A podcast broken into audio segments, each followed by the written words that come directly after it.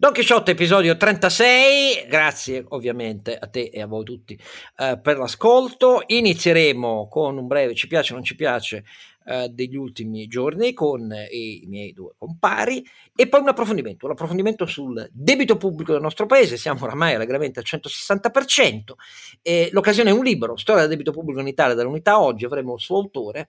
La domanda è, è un debito buono? Non bisogna preoccuparsi perché adesso lo Stato è cresciuto, la pandemia è necessaria più che mai, quindi non ci sono più preoccupazioni? Vedremo.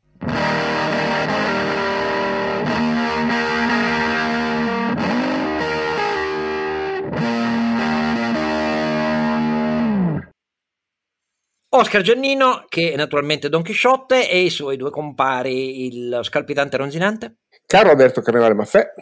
E il saggissimo, lentissimo eh, Sancio Panza. Renato Cifarelli. Dove ci trovano, Sancio? Ci trovano su donchisciottepodcast.it che è il nostro sito e da lì potete trovare tutti i link per iscrivervi sulle principali piattaforme e seguirci quindi nei nostri podcast sia quello di Don Chisciotte sia il mio Sancio Panza che esce una volta alla settimana. Oh, finalmente, oh, finalmente lo citi. Così Oscar è fin- contento. Finalmente lo citi.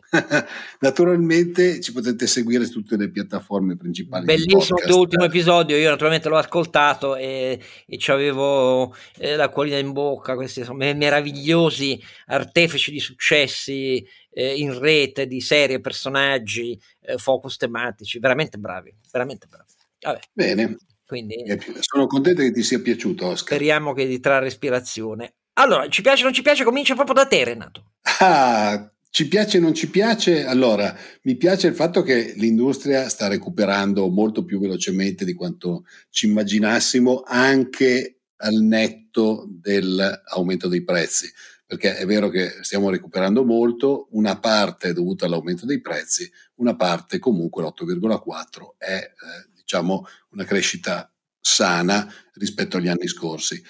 Questo però naturalmente ci sta portando alcuni problemi, diciamo così, prima di tutto c'è un po' di inflazione, sta ripartendo l'inflazione anche perché tutte le aziende in questo momento stanno aumentando i prezzi per il semplice motivo che stanno aumentando le materie prime. La speculazione porta all'aumento delle materie prime, l'aumento delle materie prime porta all'aumento dei costi, l'aumento dei costi porta all'inflazione, le aziende non possono fare altro che aumentare i costi perché in questo momento gli aumenti sono veramente alti e quindi un po' tutti stanno aumentando. Vedremo cosa succede. Poi non lo so perché il professore qua che è abituato a parlare di numeri, cifre e cose di questo genere, eh, Carlo Alberto, io guardo i costi e in base ai costi poi cerco di recuperarli a valle. Devo dire però che in questo momento, stranamente, siccome il mercato tira e tutti stanno aumentando, i clienti sono un po' più tranquilli, anche quelli internazionali, sul fatto che un'azienda ma è bene, cioè, questo mi sembra positivo. Insomma. Però la fiammata inflazionistica è una bella sorpresa per quelli che dicevano che tanto l'inflazione non esiste, è uccisa, è scomparsa dall'orizzonte degli strumenti delle politiche monetarie, le banche centrali possono andare avanti decenni, eccetera, eccetera. Non mi pare, ecco, non, non mi pare proprio. Almeno gli Stati Uniti sembrerebbe di no. Ci sono aumenti anche qui dovuti a quello che ha detto Renato, però negli Stati Uniti il fenomeno è un pochino più ampio. Che dice Carlo Alberto? Dico che la, la buona notizia, adesso può essere provocatorio, è l'aumento dello spread. Eh, perché è una buona notizia? Perché dimostra che i mercati esistono, sono ancora vivi e non sono ancora completamente sotto morfina di politica monetaria eh, distorsiva. Stanno segnalando all'Italia, eh, ricordo che con Draghi eravamo arrivati a quota 90 e, e qualcuno diceva adesso scendiamo a, a quota 70, in realtà siamo fi- finiti in zona 110-120 eh, rispetto al Bund tedesco. Uh, perché dico che sono, è una buona notizia, ovviamente è provocatorio? Poi perché i mercati ritornano a dire la loro e, e, e per uno che conta sul fatto che la disciplina dei mercati è la miglior disciplina possibile, è un segnale importante a una politica che invece è illusa di poter spendere all'infinito in maniera irresponsabile e l'allocazione del PNRR eh, viene giudicata, e dal mio punto di vista correttamente, come inefficiente. Okay? Eh, posto che le dimensioni sono mai viste, 130-140 miliardi già spesi l'anno scorso, il più enorme stimolo fiscale mai pensato, figuriamoci quello realizzato, eh, cosa ci dice il mercato? Ci dice che questa inflazione, che in sé, come dire, sarebbe, sarebbe anche una, una buona notizia perché un po' di inflazione aiuta a riaggiustare alcune eh, distorsioni. Qual è il problema? La divergenza tra la traiettoria inflattiva degli Stati Uniti, dove è già cominciata, e quella europea, che è un po' più indietro, ma prima o poi arriva anche qui, e a questo punto la divergenza delle politiche monetarie sarebbe veramente problematica. Ma ne parleremo magari più avanti. Per l'Italia, il segnale di uno spread che risale è anche la dimostrazione che non è vero che le banche centrali sono onnipotenti, ok? E che la disciplina, la chiarezza di idee e soprattutto l'intenzione di spendere questi soldi come debito buono sono non una promessa di Draghi e basta, ma devono essere un impegno della nazione. Quindi per me sono il segnale che Draghi ha ragione a parlare di debito buono e che il Parlamento dovrebbe capire che debito buono è un giudizio che non dà il partito, ma che dà il mercato. Allora, oggi quel mercato ti sta dicendo che non è così buono quel debito e che devi imparare a farlo meglio. Speriamo che in sede di implementazione del Recovery Fund in Italia questo segnale arrivi a chi di dovere. Consentimi il pessimismo che questo non avverrà. Ah, beh, non devi sfidare me su questo terreno. Allora, eh, primo mi piace, ehm, commissariamento Ampal ha dichiarato Orlando, quindi il ministro Orlando, quindi bisogna intendere, spero, eh, che eh, resti nel Mississippi chi ha fatto il presidente dell'Ampal dal Mississippi e, e, e, che ci resti con tutte le sue idee dai navigator e così via, eccetera, eccetera. Poi questo, di qui a dire, vediamo adesso l'Ampal eh, come lo fa Orlando, vediamo, però intanto è una presa d'atto necessaria non bastava eh, Arcuri, questo sicuramente positivo. Non mi piacciono gli altri 100 milioni in arrivo eh, nei decreti del governo eh, per Alitalia, eh, che non sono più prestito ponte, ci si rinuncia anche all'idea di chiamarlo prestito ponte, tanto non, non lo vedremo mai indietro, poi la Commissione europea quando darà il suo giudizio voglio vedere cosa succede, ma il problema è che non hanno letteralmente più come andare avanti per pagare gli stipendi e quindi altro che decollano a luglio. Non ci siamo però perché questa è l'ulteriore conferma che noi siamo su una deriva inerziale priva di strategia. Quindi non mi piace, caro Draghi, questa roba qua. Non mi piace per niente poi, visto quello che sta succedendo uh, a Israele e Gaza, L'attendismo miope delle quattro settimane precedenti all'esplosione, eh, alla fine del Ramadan, eh, sulla eh, spianata del Tempio, degli scontri, ehm, il pretesto erano uh, quattro famiglie palestinesi sotto sfratto, ma in realtà quegli scontri nascono uh, da segnali che erano potentissimamente evidenti a tutto il concerto internazionale, a chiunque segua la vicenda di Israele. I giornali israeliani ne parlavano da settimane. Si sta preparando eh, una cosa ipernegativa. Uh, Biden aveva uh, due settimane prima uh, annunciato il ripristino di 238 milioni di aiuti a, um, a Gaza, che erano stati sospesi da Trump.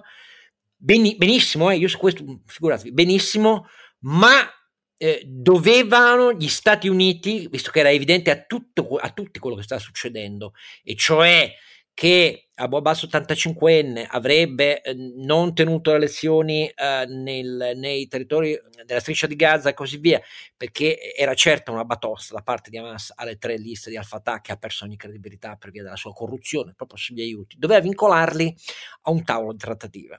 Questo gli Stati Uniti non l'hanno fatto, la spirale di scontri e di violenze si è accesa. Hamas eh, era scontato, ripeto, su, sulla stampa degli osservatori che si occupavano della vicenda di Israele c'erano già i pezzi sul fatto che Hamas dovrà dimostrare a questo punto ai palestinesi e al concerto delle nazioni eh, musulmane del Medio Oriente di diverso orientamento, sunnita, sciita, eh, con, con, i turchi, con i catarioti, con i firmatori, firmatari del patto di Abramo, che lei comunque continuerà a usare armi, violenza e missili uh, a difesa della questione uh, palestinese. E l'inedia con cui, l'inerzia con cui si è assistito a questo uh, rende gli Stati Uniti, mi dispiace dirlo, di Biden e l'Occidente intero, naturalmente l'Unione Europea, che però l'Unione Europea conta quello che conta, purtroppo corresponsabili di queste nuove vittime. Mi dispiace doverlo dire esplicitamente, ma mai come questa volta non, sono, non è a sorpresa l'escalation di violenza che è in corso, che sicuramente non risolve niente, non risolve ne, nessun tavolo eh, di accordo per lo sviluppo eh, della questione eh, palestinese, dell'autogoverno, eccetera. C'è una parte armata dall'Iran eh, che dice la, la, risolviamo continuando a dire che Israele deve sparire e dall'altra parte si rafforza in Israele chi vuole solo la risposta armata. E così lo sappiamo già che non andiamo da nessuna parte e con troppe vittime. Perdonate se sono esplicito, ma il dolore mio per tutte le vittime lì prescinde da una scelta di campo. Io difendo Israele, i diritti di libertà e le elezioni, ma l'Occidente non impara mai dai suoi errori e anche questa volta ne ha fatto uno, più grave ancora del solito, mi dispiace.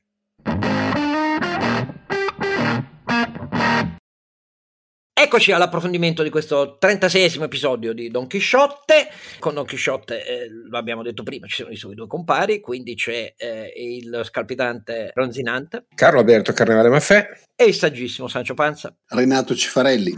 L'argomento è il debito pubblico italiano. Anzi, ma il debito pubblico italiano è buono? Punto interrogativo. Questo è, la, è, la, è, è, il vero interrogativo su cui però faremo un approfondimento in occasione di un libro che io invito tutti voi a comprare e a leggere perché è molto molto utile. È un libro serio, sono 300 pagine, anche abbastanza fitte. L'editore è la terza. Il titolo, guarda guarda, è Storia del debito pubblico in Italia dall'unità a oggi. E la caratteristica è che l'autore, di cui ho grandissima stima e che è un accademico, il nostro ospite, compie con questo libro una specie di ideale trilogia per me fondamentale, devo dirvi la verità, dal 2015 a oggi, che lo ha visto dedicare nel 2015, è sempre lo stesso editore, la terza, quindi fate una cosa, comprateveli tutti e tre se non li avete letti, perché prima è cominciato, ha cominciato con un libro che, il cui titolo è Il conto degli errori, Stato e debito pubblico in Italia, e questo era sei anni fa. Poi eh, nel 2018 è venuto un altro libro fondamentale, Storia dello Stato italiano dall'unità al XXI secolo. Questo libro insieme ai libri di Melis sono i testi di riferimento, se volete raccapezzarvi, nel quadro evolutivo della pubblica amministrazione italiana, centrale e periferica, perché bisogna averla una prospettiva storica chiara di come è evoluta l'amministrazione pubblica nel nostro paese. Ed eccoci al terzo titolo, nel 2021, Storia del debito pubblico in Italia. Gli autori sono due. Noi abbiamo ospite uno che è il tedoforo di questa trilogia che vi ho eh, ricordato, cioè un eh, professore che insegna all'Università di Bergamo, insegna storia delle istituzioni e insegna anche, fa anche corsi di sistemi politici eh, europei e anche di Stato sociale, eh, il professor Leonida Tedoldi, che ringrazio di essere qui con noi. Grazie, grazie a lei, grazie a voi tutti. Il coautore del libro, che non possiamo avere perché altrimenti avremo bisogno di due ore, eh, insegna storia contemporanea all'Università di Pisa e ehm, Alessandro Volpi e si occupa eh, di storia economica sia culturale dell'Ottocento con molta attenzione alle tematiche finanziarie. Allora, perché questo libro è importante? Prima di partire con le domande. Perché in queste 300 pagine c'è eh, una carrellata storica piena di dettagli che ricostruisce con precisione l'andamento del debito pubblico nel nostro paese, l'affinamento e l'evoluzione dei suoi strumenti di collocamento sul mercato risparmio domestico e internazionale e periodizza le diverse fasi eh, del suo andamento rispetto al PIL, per capirci, usando solo un indicatore, perché ovviamente noi partiamo da un 1861 in cui in realtà il debito pubblico eh, all'inizio era molto basso, ma la spesa pubblica sul PIL era molto bassa, era intorno al 15% del PIL alla nascita dell'Italia ed era già molto superiore a quella eh, britannico-francese, ma comunque stiamo parlando di un bilancio pubblico che a, a, all'unità era limitato, eh, ereditava il debito ovviamente anche degli altri stati unitari, il debito maggiore eh, era quello del, del, Piemonte, gli stati sardi ovviamente. Poi questo debito che era inferiore al 40%, ma insomma dal 40% passa al 1871, già eh, quasi va verso il 100%. Poi fino al 1876 ci sono gli anni del, del risanamento, che arrivano al pareggio del bilancio prima di De Pretis nel 1876 e quindi scende significativamente il debito pubblico perché torna verso l'80%. Poi ci sono anni molto difficili, vedremo perché, che porteranno fino all'inizio del Novecento il debito pubblico al 120% del PIL. Gli anni giolittiani saranno anni di crescita invece impetuosissima eh, del prodotto pro capite eh, e del PIL nazionale. Quando dico impetuosissima significa che eh, dalla fine del, degli ultimi tre anni dell'Ottocento al 1913 il PIL italiano cresce del 58%, cioè un'esplosione vera perché succedono tante cose, ma insomma il risparmio viene indirizzato anche verso investimenti produttivi, il contesto internazionale che è sempre stato... Non c'era Conte, no. No, non fare battutacce, dai, su, su, su, su.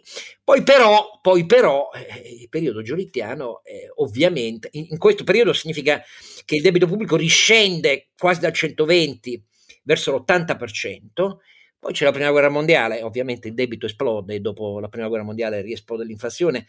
Quando dico che esplode non arriva dove siamo adesso, arriva quasi al 150% del PIL e noi adesso siamo al 160, in parole povere. Però era pressoché inevitabile, visto che in quelle condizioni lo Stato arrivava con una capacità di autofinanziamento molto, molto limitata e ovviamente il bilancio della difesa diventa la cosa preminente, diventa il 70% della spesa pubblica eh, negli, anni, negli anni di guerra. Dopodiché, dopodiché, cosa avviene? Nei primi anni del fascismo, il fascismo diventa ortodosso, no? quota 90, 90 lire per una sterlina, quindi sono anni in cui la circolazione monetaria per reggere questo cambio, che in realtà non corrispondeva ai fondamentali dell'Italia, porta a un'operazione di rafforzamento, diciamo così, che però è fondata su una base sabbiosa. E quindi il debito pubblico in realtà fino alla crisi del 29 riscende fino a sotto il 100%. Però poi esplodono tutte le contraddizioni, come è ovvio, e a quel punto bisogna fare tutta una serie di cose perché nel frattempo tutto questo debito pubblico esisteva perché lo Stato da sempre ha adattato la struttura finanziaria eh, dell'intermediazione, della finanza, della banca, della raccolta del risparmio alla sua finalità precipua, che era quello di rendere sostenibile un debito che all'inizio, già all'inizio partiva con spesa a interessi del debito pubblico, che pure era ridotto, che era superiore a un terzo del totale della spesa pubblica, perché il debito pubblico degli stati preunitari e di quello unitario all'inizio si regge in buona sostanza sui Rothschild e sulla Francia. Questo è il problema. E la capacità di risparmio degli italiani era molto bassa. Le banche di emissioni pubbliche nascono per sostenere il debito pubblico e comprarlo e quindi diminuire la quota estera. Poi cosa succede? Succede che noi eravamo in un'unione monetaria latina, ma l'unione monetaria latina, siccome l'Italia e la Francia erano a corso forzoso per la ristrettezza delle loro finanze, e l'unione monetaria latina non si fa. A quel punto, nel 1881, l'Italia pensa di rendere invece la sua moneta convertibile. E succede un po' il disastro a quel punto, perché non avevamo la forza per farlo e di volta in volta di lì nasceranno poi le, la raccolta postale decentrata sul territorio per chiedere agli italiani di investire sul debito pubblico.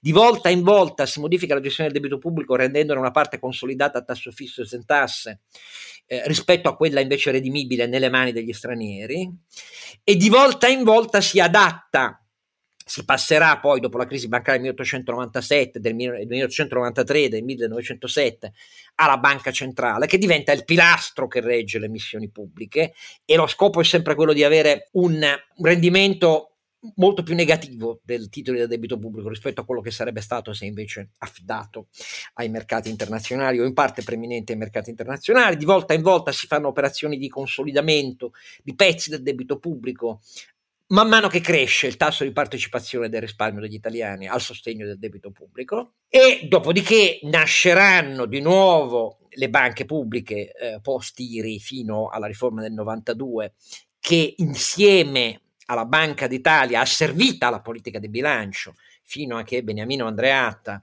ci regala il divorzio Tesoro Banca d'Italia diventano i pilastri che purtroppo generano l'illusione negli anni 70, anni di crescita nominale impetuosa del PIL, ma dove esplode l'inflazione, della sostenibilità del debito pubblico italiano.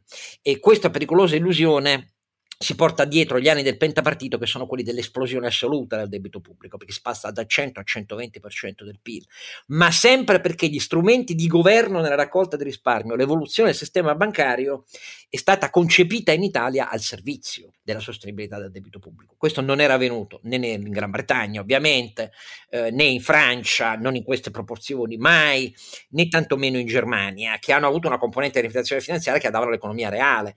Da noi l'asfissia degli investimenti in economia diretta reale del risparmio degli italiani nasce da questa storia che, come vedete, dal 1861 è in un continuum. Allora, poco ha rilievo, secondo me, e qui inizio le domande, eh, concentrarci sugli anni buoni, per così dire, cioè, anzi i decenni buoni, sostanzialmente quello giolittiano e poi i grandi anni dal 47 gli anni di Einaudi, gli anni di Vanoni e così via, che sono anni di bilancio pubblico neutrale che abbattono l'inflazione ereditata dalla seconda guerra mondiale, si concentrano su uh, molti investimenti privati oltre al piano Marshall e rendono sostenibilissimo il debito, cioè il nostro debito pubblico dopo la seconda guerra mondiale era sceso eh, ben al di sotto del 40% e resterà così fino al 1961, l'Oscar alla lira, poi eh, negli anni tra il 71 e l'81 sale per via delle, doppie crisi da domanda e da inflazioni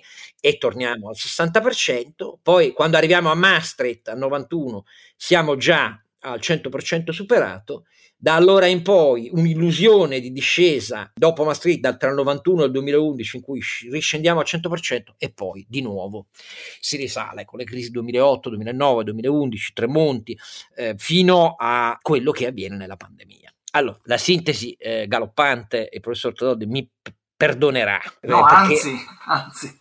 Come anzi? No, no, no ha già detto quasi tutto lei, quindi io... No, non credo proprio, non credo proprio. Allora, io vorrei innanzitutto spiegare a chi ci ascolta, cominciamo facendo un po' di storia, un po' di storia. I periodi buoni, gli anni giolittiani, per esempio, no? Gli anni giolittiani derivano solo dal fatto che il contesto internazionale non aveva i casini degli anni precedenti, tipo deliberare uh, la convertibilità della moneta e del debito quando non ne avevamo il sostegno, il passaggio da Francia e Germania all'alleanza alla triplice, le banche tedesche daranno una mano, ma mai come ci si aspettava e così via.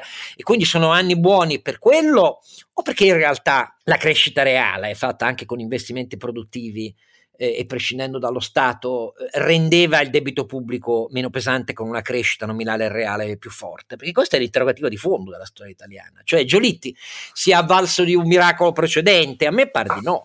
Lei che dice? No, io direi, direi di no, mm, anch'io sono convinto, sono convinto, di questo. Io credo anche che eh, l'età giolittiana sia un'età eh, importante, ovviamente non solo, non solo per il, il, debito, ma anche per la politica eh, diciamo, eh, del, sul, sul, debito che è credo anche diversa rispetto ad altre, ad altre fasi della storia, della storia d'Italia. Poi chiaramente eh, insomma, Giolitti poteva, poteva contare su dire, alcuni elementi, uno di questi era certamente eh, certo risparmio insomma, no? nazionale, lo diceva. Le rimesse degli no, italiani all'estero. Eh, insomma, quelle, poi insomma anche appunto rimesse degli immigrati, diciamo, no? Eh, questo era, era, molto importante che, che consentono anche, insomma, alcune operazioni, insomma, di conversione a tassi meno onerosi per lo Stato, lo rendono anche meno dipendente dall'estero, ecco c'è anche questa,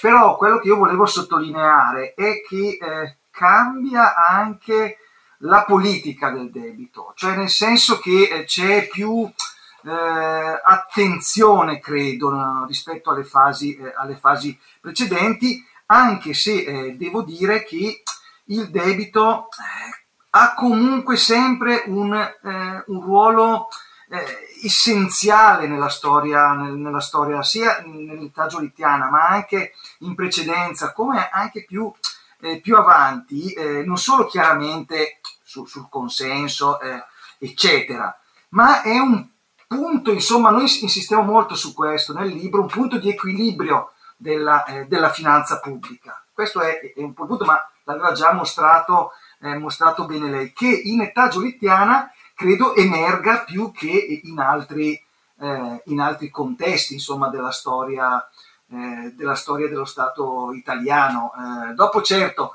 la questione delle banche, adesso, beh, non voglio dilungarmi su questo, sono sostanzialmente d'accordo, eh, è un elemento molto, eh, molto, importante, eh, molto importante che ritorna spesso, ma eh, secondo me eh, sì, c'è questo, sempre questo elemento, cioè punto di equilibrio, ma, ma criticità, eh, insomma, in qualche modo occultate dalla, da una certa anche debolezza monetaria. Quindi è un continuo tornare su, questi, su questo tipo di, di argomenti che in età giolittiana eh, da un certo punto di vista esplodono, ma da un altro punto di vista vengono anche No, costituiscono la base da, per dare risposte sociali, cioè eh, sì, lo eh, sviluppo sì. della presi, della previde, delle forme di previdenza, eh, sì. di infortunistica e così via, sono una cosa che dà benzina per far sprigionare energia all'economia reale integrando milioni di italiani nei, nei processi di lavoro produttivo, cioè questa è la cosa di fondo. Sì, tra, tra l'altro, se, se, posso, se, posso, aggiungere, è, um, diciamo, è, è una considerazione nuova rispetto all'abituale eh, analisi storiografica che, che, invece in sostanza sosteneva che eh, durante l'età giolittiana si era fatto poco anche in termini no, di stato sociale, di eh, insomma, interventi nel rapporto Stato, eh, stato eh, assistenza o istituzioni assistenziali. Mentre invece da questo punto di vista la politica di Giolitti anche rivolta a quello che noi possiamo magari anche chiamare consenso, forse è un po' diciamo prematuro in quel, in quel periodo, però certo un'attenzione, come giustamente diceva lei, attenta ad alcune dinamiche, dinamiche politiche rivolte eh, alla società, cosa che invece secondo me la storiografia non sempre eh, da, da, un, da, un, certo punto di vista ha messo in rilievo, anzi ha preferito eh, trascurare. Invece eh, con eh, con l'analisi del debito queste, eh, diciamo, questo tipo di attenzione emerge.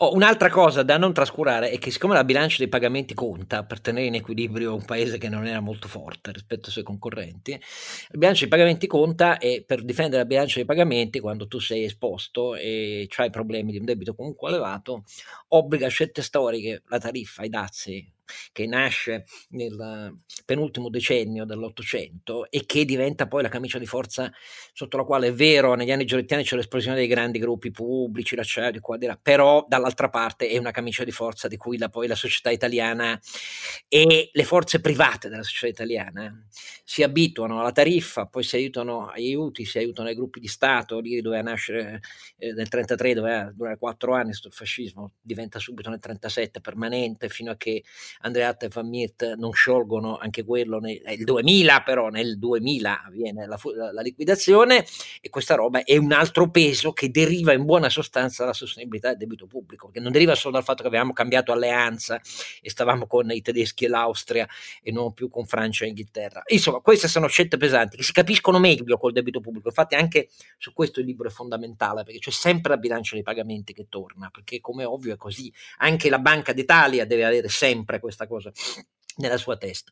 Ma invece andiamo a una parte che a me è piaciuta molto, cioè la grande illusione degli anni Ottanta, che molti ancora rimpiangono e dicono che il divorzio è stato il grande errore. Gli anni Ottanta, voi li descrivete, documenti alla mano, Corte dei Conti, interventi della Banca d'Italia, eccetera, eccetera, di una micropolitica di spesa. Gli aggregati della spesa pubblica non sono quelli del bilancio, la Corte dei Conti lo ripete per anni e anni e anni e anni, microspese a go-go, eccetera, eccetera, il debito esplode, la grande illusione che, di cui molti sono nostalgici in Italia, a cominciare dai risparmiatori che avevano avevano la grande illusione di rendimenti del titolo pubblico elevatissimi, con l'inflazione che era a doppia cifra nell'81-82, che però era più alta dei loro rendimenti per quanto alti fossero, quindi lo Stato ancora una volta li stava gabbando. Perché questa illusione così forte? Leggendovi non c'è quell'illusione, e allora perché c'è?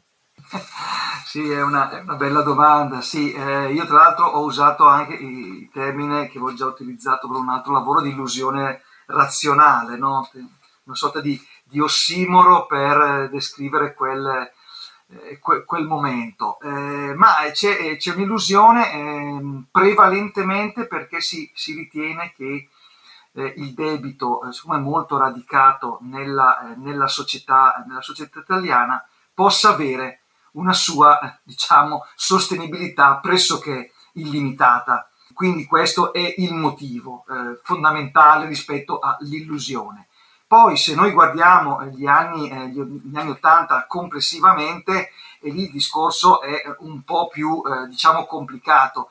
E intanto, mh, sì, certo, la, la, sovranità del debito mette al riparo no? pericoli eh, anche della controlla- dell'incontrollabilità possibile, ad esempio, della crescita, però certo è una miopia politica. E si preferisce sempre prima il consenso, poi la politica di stabilizzazione del debito, ad esempio, non si riesce a eh, disattivare, questo lo sosteniamo ehm, credo anche abbastanza chiaramente nel libro, non si riesce appunto a disattivare il meccanismo di, di crescita in realtà del, della spesa eh, per, per, interesse, che è vero e grande, grande problema, e poi soprattutto che tornerà a essere superiore aggiustamenti delle politiche di politica che tornerà a essere superiore al 40% del totale della spesa pubblica tanto per dare una grandezza di quegli anni che molti rimpiangono ecco tanto per essere chiari non è che fosse proprio tutto mandolino e vino. Allora ripartiamo tra poco da Maastricht e poi dall'euro fino ad arrivare alla crisi pre-Covid, eh, perché anche lì di errori mica pochi le grandi privatizzazioni hanno un po' liberato l'economia italiana, ma non erano quella la soluzione per rendere stabile il debito, per farlo rientrare, perché questa è un'illusione. Le privatizzazioni servono ad altro, non servono a, a diminuire. Quando un debito è al 120%, non è che ci fai molto con le privatizzazioni, ma servono ad altro. Ripartiamo di qua. Allora, eh, professor Tedoldi, eh, dal vostro libro c'è una vena di rimpianto, però, che altri usino le banche centrali per la sostenibilità e noi col divorzio non possiamo farlo più di tanto. Però sta di fatto che poi il percorso europeista, che voi non mettete in discussione, Maastricht prima e poi l'euro dopo, eh, ci porta in un contesto nel quale forse la politica non, non ha capito bene cosa stava facendo. Eh, sì, non ha, non ha, capito bene, sì, eh, ha fatto molti, dire, molti errori. Eh, e soprattutto nel momento delle maggiori difficoltà, eh, nel senso che alla fine degli anni 80 esplode, sì, eh, ci sono eh, dei governi che riescono a eh, rintuzzare un po', quindi a placare eh, la, la, furia del, diciamo così, eh, del debito, però le azioni messe, messe in campo, anche quelle più costose, eh, come quelle del governo, del governo Amato eh, non riescono in fondo a, eh, a, garantire una sostenibilità che però bisogna dire, eh, tutto sommato, anche se il picco del debito è tra eh, il 94 e il 95, il 95 eh, non riesco, riescono solo in parte a far, a far fronte a, a, questo, eh, a, questo, problema,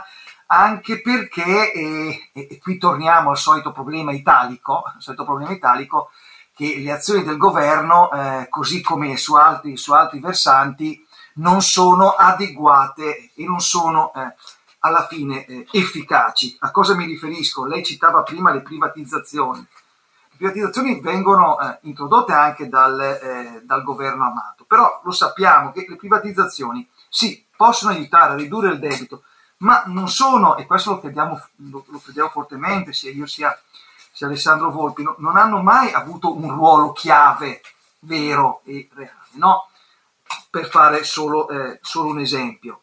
E poi ci sono altre considerazioni, ad esempio la, la spesa per interesse, i tassi, eh, i tassi il controllo dei, eh, ad esempio di quella, eh, di quella spesa e, e, di quel, eh, e, di quel, problema e con difficoltà si è, si è venuti ad esempio a capo eh, in, in, questi anni, salvo, bisogna dire, eh, i governi eh, della seconda metà degli anni, eh, degli anni 90. Mi riferisco più o meno da, da, da, da Prodi, a, da, Prodi, sì. da, Prodi a Amato, che riescono effettivamente a fare, questi sono dire, fatti storici, a eh, una serie di, di, di avanzi. No, si, si vede l'avanzo primario, eh, infatti, l'avanzo primario e quelli servono, diciamo, però eh, non hanno mai sfruttato eh, fino in fondo eh, quello che, eh, no, come si diceva giustamente, eh, Maastricht eh, in, in, qualche modo proponeva, cioè il mantenimento di bassi livelli di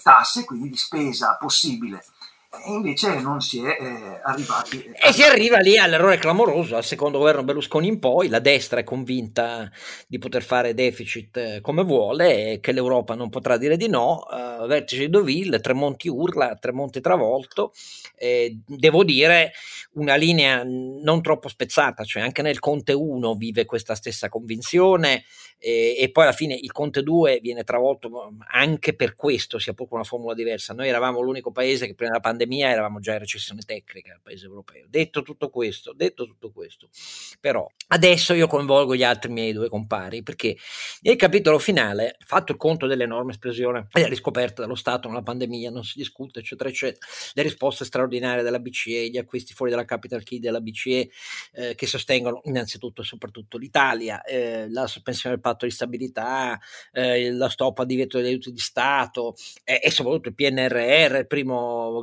mutuo debito, mutuo mutualistico, voglio dire, debito europeo, che anch'esso viene in, parte prioritaria eh, a rispondere alle esigenze italiane, tant'è che noi abbiamo, utilizziamo una quantità di risorse che gli altri paesi non hanno, anzi gli altri paesi europei adesso che pian piano stanno depositando anche loro i PNRR, si scopre che la parte di prestiti praticamente quasi nessuno la prende, cioè siamo solo noi che prendiamo sia i prestiti che, che i grants. Ma detto tutto questo, nel capitolo finale voi dite adesso in, in parole povere c'è una sfida perché voi dite che le scelte europee eh, non si ridiscutono, però l'Europa, insomma, in buona sostanza, deve adattarsi a questa roba che lo Stato si è espanso, ma è qui per restare, non per ritirarsi eh, al termine della pandemia. Quindi le regole eh, del patto di stabilità vanno riscritte eh, e va bene, l'ha detto anche Draghi in Parlamento, vedremo come ovviamente, però il punto è che voi dite, insomma, alla fine nella storia dei debiti sovrani, che sono uno strumento da sempre degli stati,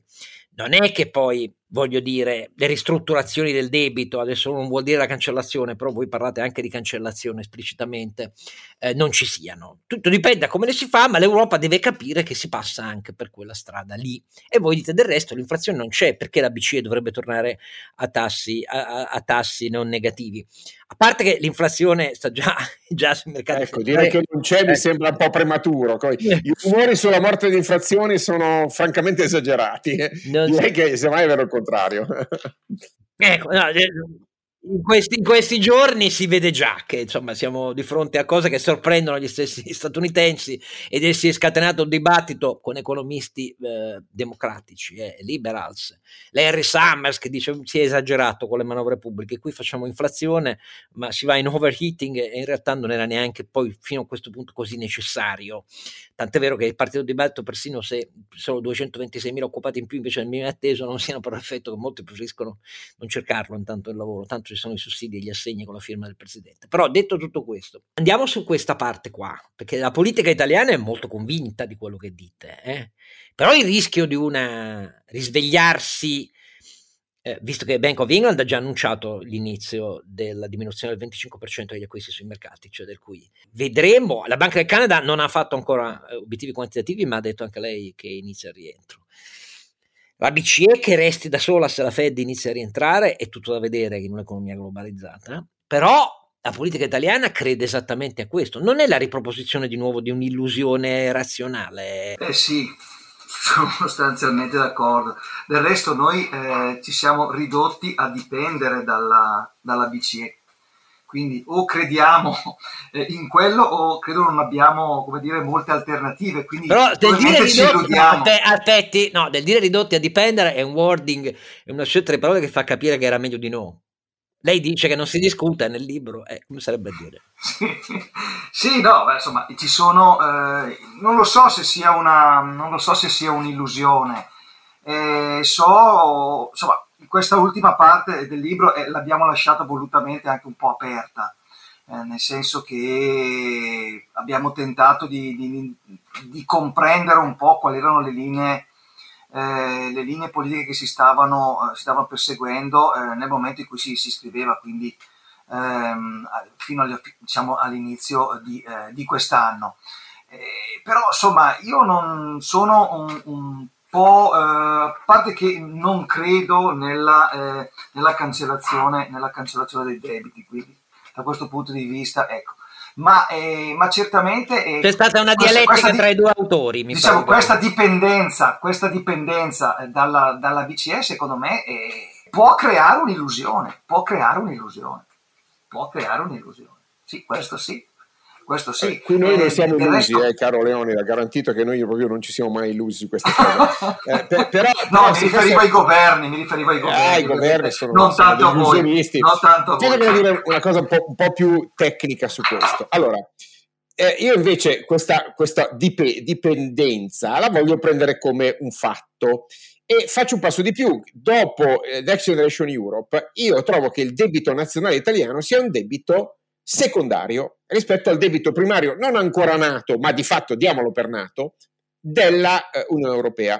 Cioè tu dici in eh, termini tecnici di seniority proprio. Esattamente. Noi siamo un debito junior che quindi non è più un debito sovrano, è un debito statale.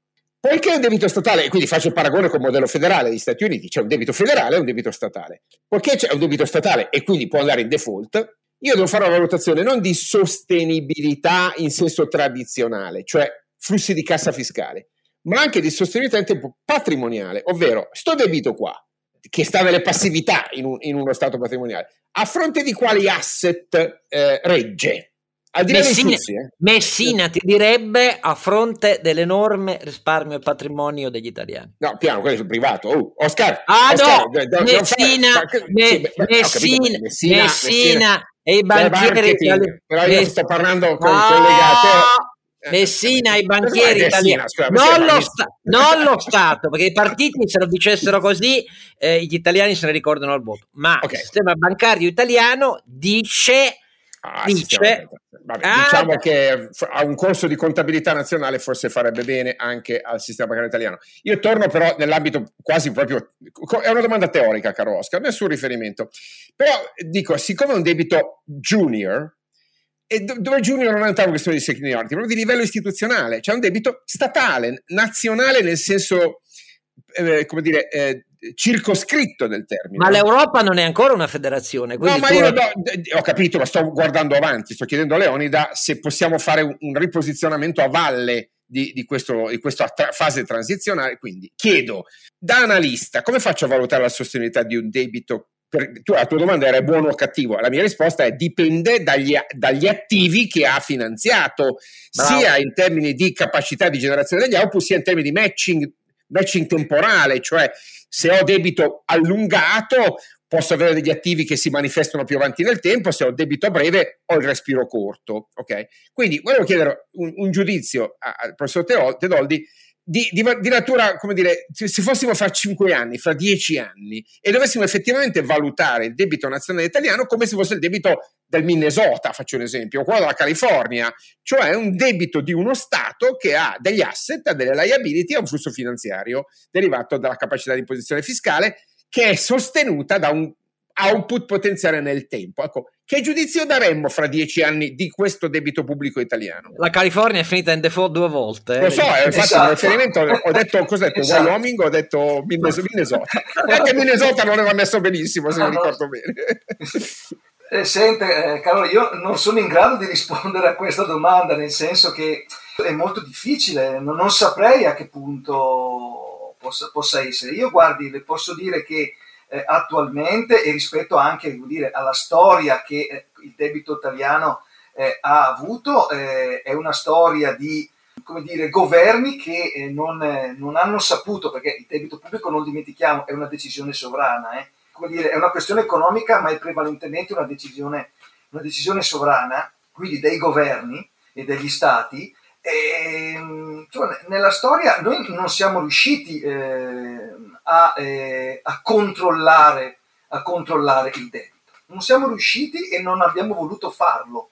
Questo è, questa è, diciamo, è la, la storia del, del, debito pubblico. Quindi, rispetto a quanto eh, dice lei, bisogna capire intanto se si sviluppa in senso federale il, eh, quello che è stato avviato, eh, no, eh, che chiamiamo, non so come neanche chiamarlo, cioè questo debito eh, del, prodotto dalla, dalla, Commissione europea eh, a seguito di, della, crisi, della, crisi, pandemica. Eh, però dovrebbe intanto avere uno sviluppo eh, federale eh, attraverso dire, norme che, eh, che, che, lo regolano e che lo distinguono, come lei giustamente ha, ha ipotizzato in, in, questa sorta di esercizio di, di, scuola. Però sinceramente allo stato attuale è molto, è molto difficile capire quale direzione eh, potrebbe, eh, potrebbe, assumere, perché eh, un conto è che il, il debito rimanga, rimanga, debito statale, un conto che eh, diventi qualcosa d'altro. E, e, allo stato attuale sinceramente non, non sono in grado di, eh, di rispondere però non è più già un, un, asset risk free e questo mi sembra evidente l'esistenza de, del, dello spread che peraltro avete visto a fronte delle fiammate di inflazione si è riacceso anch'esso perché è ovvio che l'inflazione ha una conseguenza proprio di catena logica che porta a un, un, livello di sostenibilità diverso, anche se è paradossale perché l'inflazione riduce il valore nominale, quindi in sé è, è, un, dire, è un, agrodolce, no? un po' di inflazione in realtà è, è, benvenuta per questa situazione, troppa inflazione rischia di avere un'accelerazione di, di, del, del, tapering che ci prende in contropiede. Però è oggettivo, è chiaro che è un esercizio teorico, ma non è così tanto teorico, noi il debito pubblico europeo ce l'abbiamo, semmai è insostenibile il debito pubblico europeo perché non ha ancora un progetto fiscale che lo sostenga. No? Il, la mia domanda paradossalmente è l'Europa non ha ancora detto come intende sostenere quel debito perché politicamente non è particolarmente popolare farlo. Noi il, la sostenibilità ce la stiamo raccontando, facciamo finta di crederci. Nel caso in cui dovesse trasformarsi in debito junior, istituzionalmente non lo è ancora, ma diciamo che lo diamo per probabile, eh, la mia domanda sarebbe classicamente di uno che dice, siccome non hai il controllo sulla tua denominazione, perché non, non, è debito sovrano, è debito statale a quel punto, in senso proprio federale, come intendi sostenerlo? O vendi o ricostruisci il tuo attivo in maniera corretta o alzi le tasse. Allora, la risposta eh, storica, caro Alberto, la sai però, eh? cioè quando è successo in tempi recenti, eh, cioè non stiamo parlando dell'Ottocento, stiamo parlando di pochi, eh, pochi due, una volta, due decenni e mezzo fa e un'altra volta eh, Giacomo Schwarzenegger, eh, del governatore in California, la risposta è fare, è fare, non solo tanto vendere qualcosa, eh, perché ci fai poco anche in quel caso quando vai in default, ma ristrutturare gli attivi per la parte dei ritorni sugli investimenti pubblici, uno, due, e poi rivedere, esatto, questa è la cosa che in Italia non si fa mai,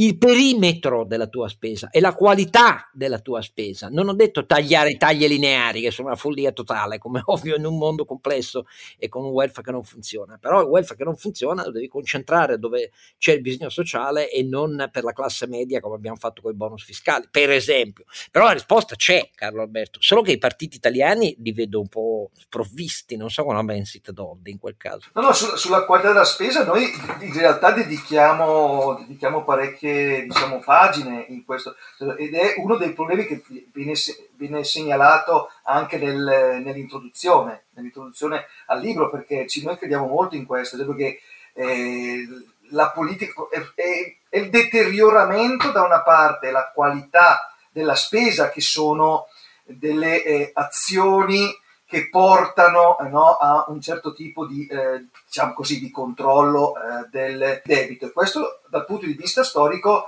eh, ritorna ed è un grande, eh, un grande, argomento. È altrettanto vero però che noi eh, storicamente non siamo riusciti mai ad abbinare una, una vera e propria, ad esempio, riforma fiscale. Quindi noi possiamo anche dire che faremo riforme fiscali, ma, insomma, ma poi alla fine non, non, si fanno, perché in Italia non, non, non, si fanno, così come non si fanno altre cose, di sicuro, di sicuro quelle non si riescono a fare, così come le, le privatizzazioni.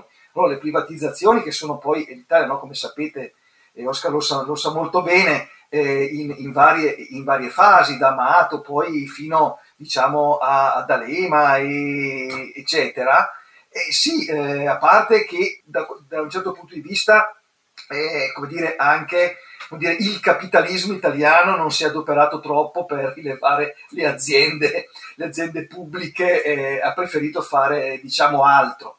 Però, a parte questa, questa questione, non servono a risolvere il problema del debito, servono a contenerlo, eh, come dire, in alcune, in alcune fasi ma non, non, non servono a, eh, dire, a eh, dare una sostenibilità strutturale, certo. Strutturale, ovviamente.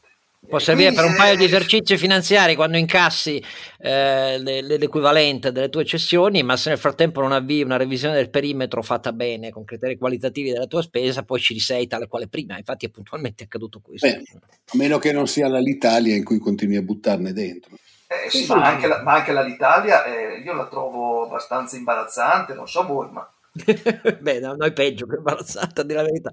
Però è la conferma, anche lì destra e sinistra la pensano allo stesso modo, cioè eh, caro, caro Alberto, caro Renato, eh, i, nostri interlocutori ideali nella, nell'offerta politica italiana oggi non esistono, noi dobbiamo essere realisti su questo, cioè noi parliamo a un deserto, gli ascoltatori, il nostro mestiere è sensibilizzarli su questo rischio, eh, parlargli eh, storia alla mano e dati alla mano, eh, però eh, nell'offerta politica italiana tutti dicono che l'Europa sarà costretta a, a continuare a darci una mano. Eh.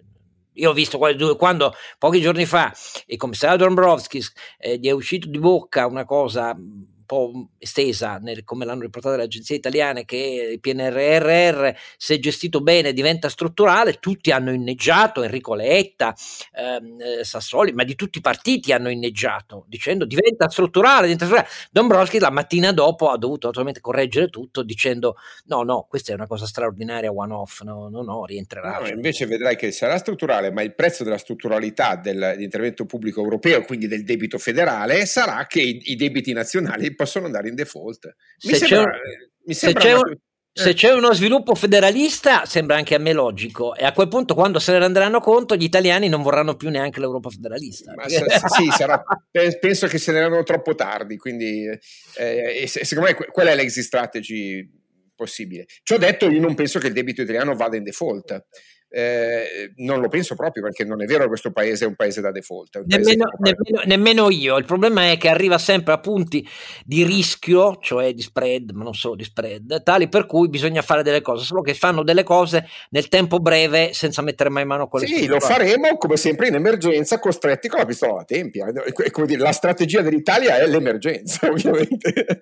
Però io non voglio dare messaggi come ah, qui crolla tutto. Il contrario, secondo no, me no, no, no. accelera una, una, una, una trasformazione che è, per me è chiarissima, non è, non è come dire certa, eh, ma è chiarissima, e dice eh, tocca all'Europa adesso definire come finanzia quel debito, cosa che non ha ancora fatto. No, ma, ma, ma, la cosa apprezzabile di questo libro, lo dico per te che ci ascolti in podcast, per voi che ci ascoltate, è che infatti se uno esamina analiticamente bene dati e, e, e vicende alla mano dei governi e anche del contesto internazionale, perché conta, questa cosa conta tantissimo, gli andamenti del debito dall'unità oggi, trova che agli anni eh, del peggioramento, anche a volte molto accelerato, del debito pubblico e anche di stagnazione dell'economia italiana.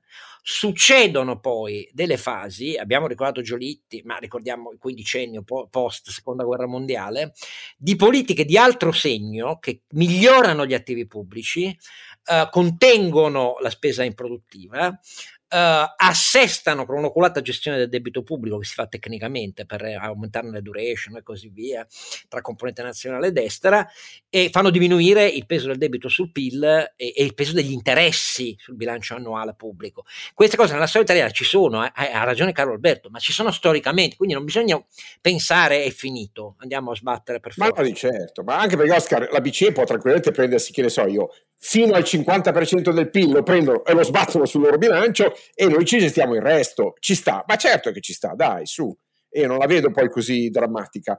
In effetti io, come dire, in maniera molto laica, guarderei i prossimi anni in questa maniera qua, cercando di accelerare la maturazione culturale della politica dei partiti a fronte di questa prospettiva, che è nell'interesse dell'Italia, assolutamente. Che dice Zedoldi di questa no, prospettiva? Ma, io, ma, no, ma sono d'accordo, nel senso che nel libro, eh, ma anche nei miei precedenti lavori, no, non c'è mai un, la convinzione esatto, che, che, siamo, come dire, a, a, alla frutta, per, per, usare questa espressione, oppure che, che ci ha già colpito e stiamo affondando.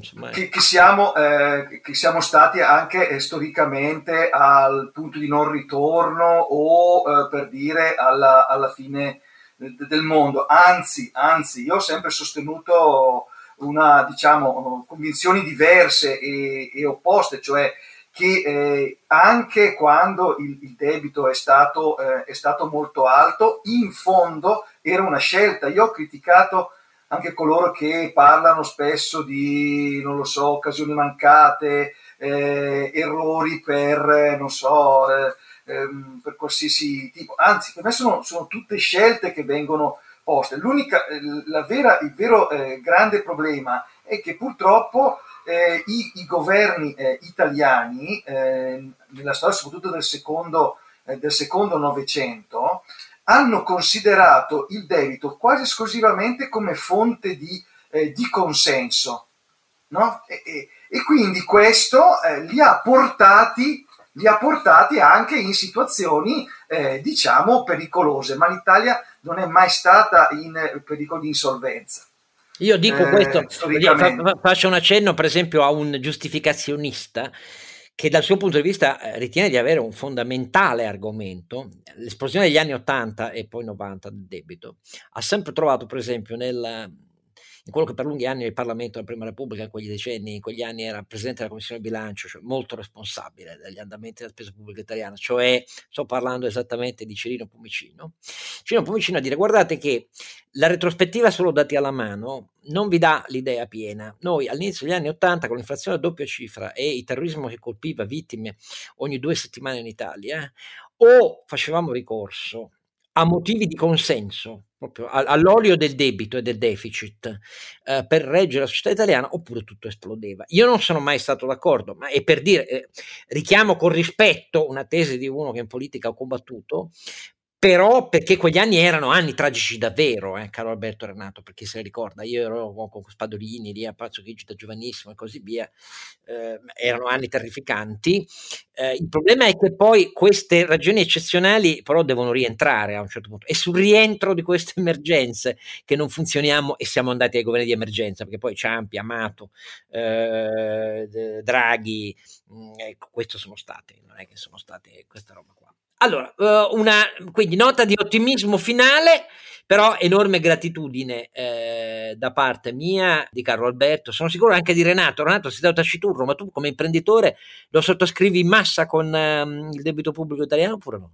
Ma io come imprenditore l'unica paura che ho è di come ne usciranno, questo, perché ogni tanto sai che... Ne usciremo, anche tu.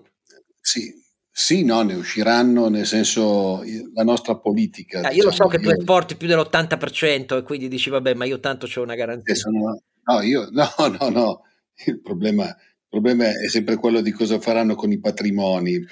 con i patrimoni, eh, vabbè, eh, quello è il problema vero. No, noi esportiamo anche di più del 90%. Eh, appunto, lo so. Però eh. siamo al 90 e basta. Volevo, volevo tenerti però, sul basso.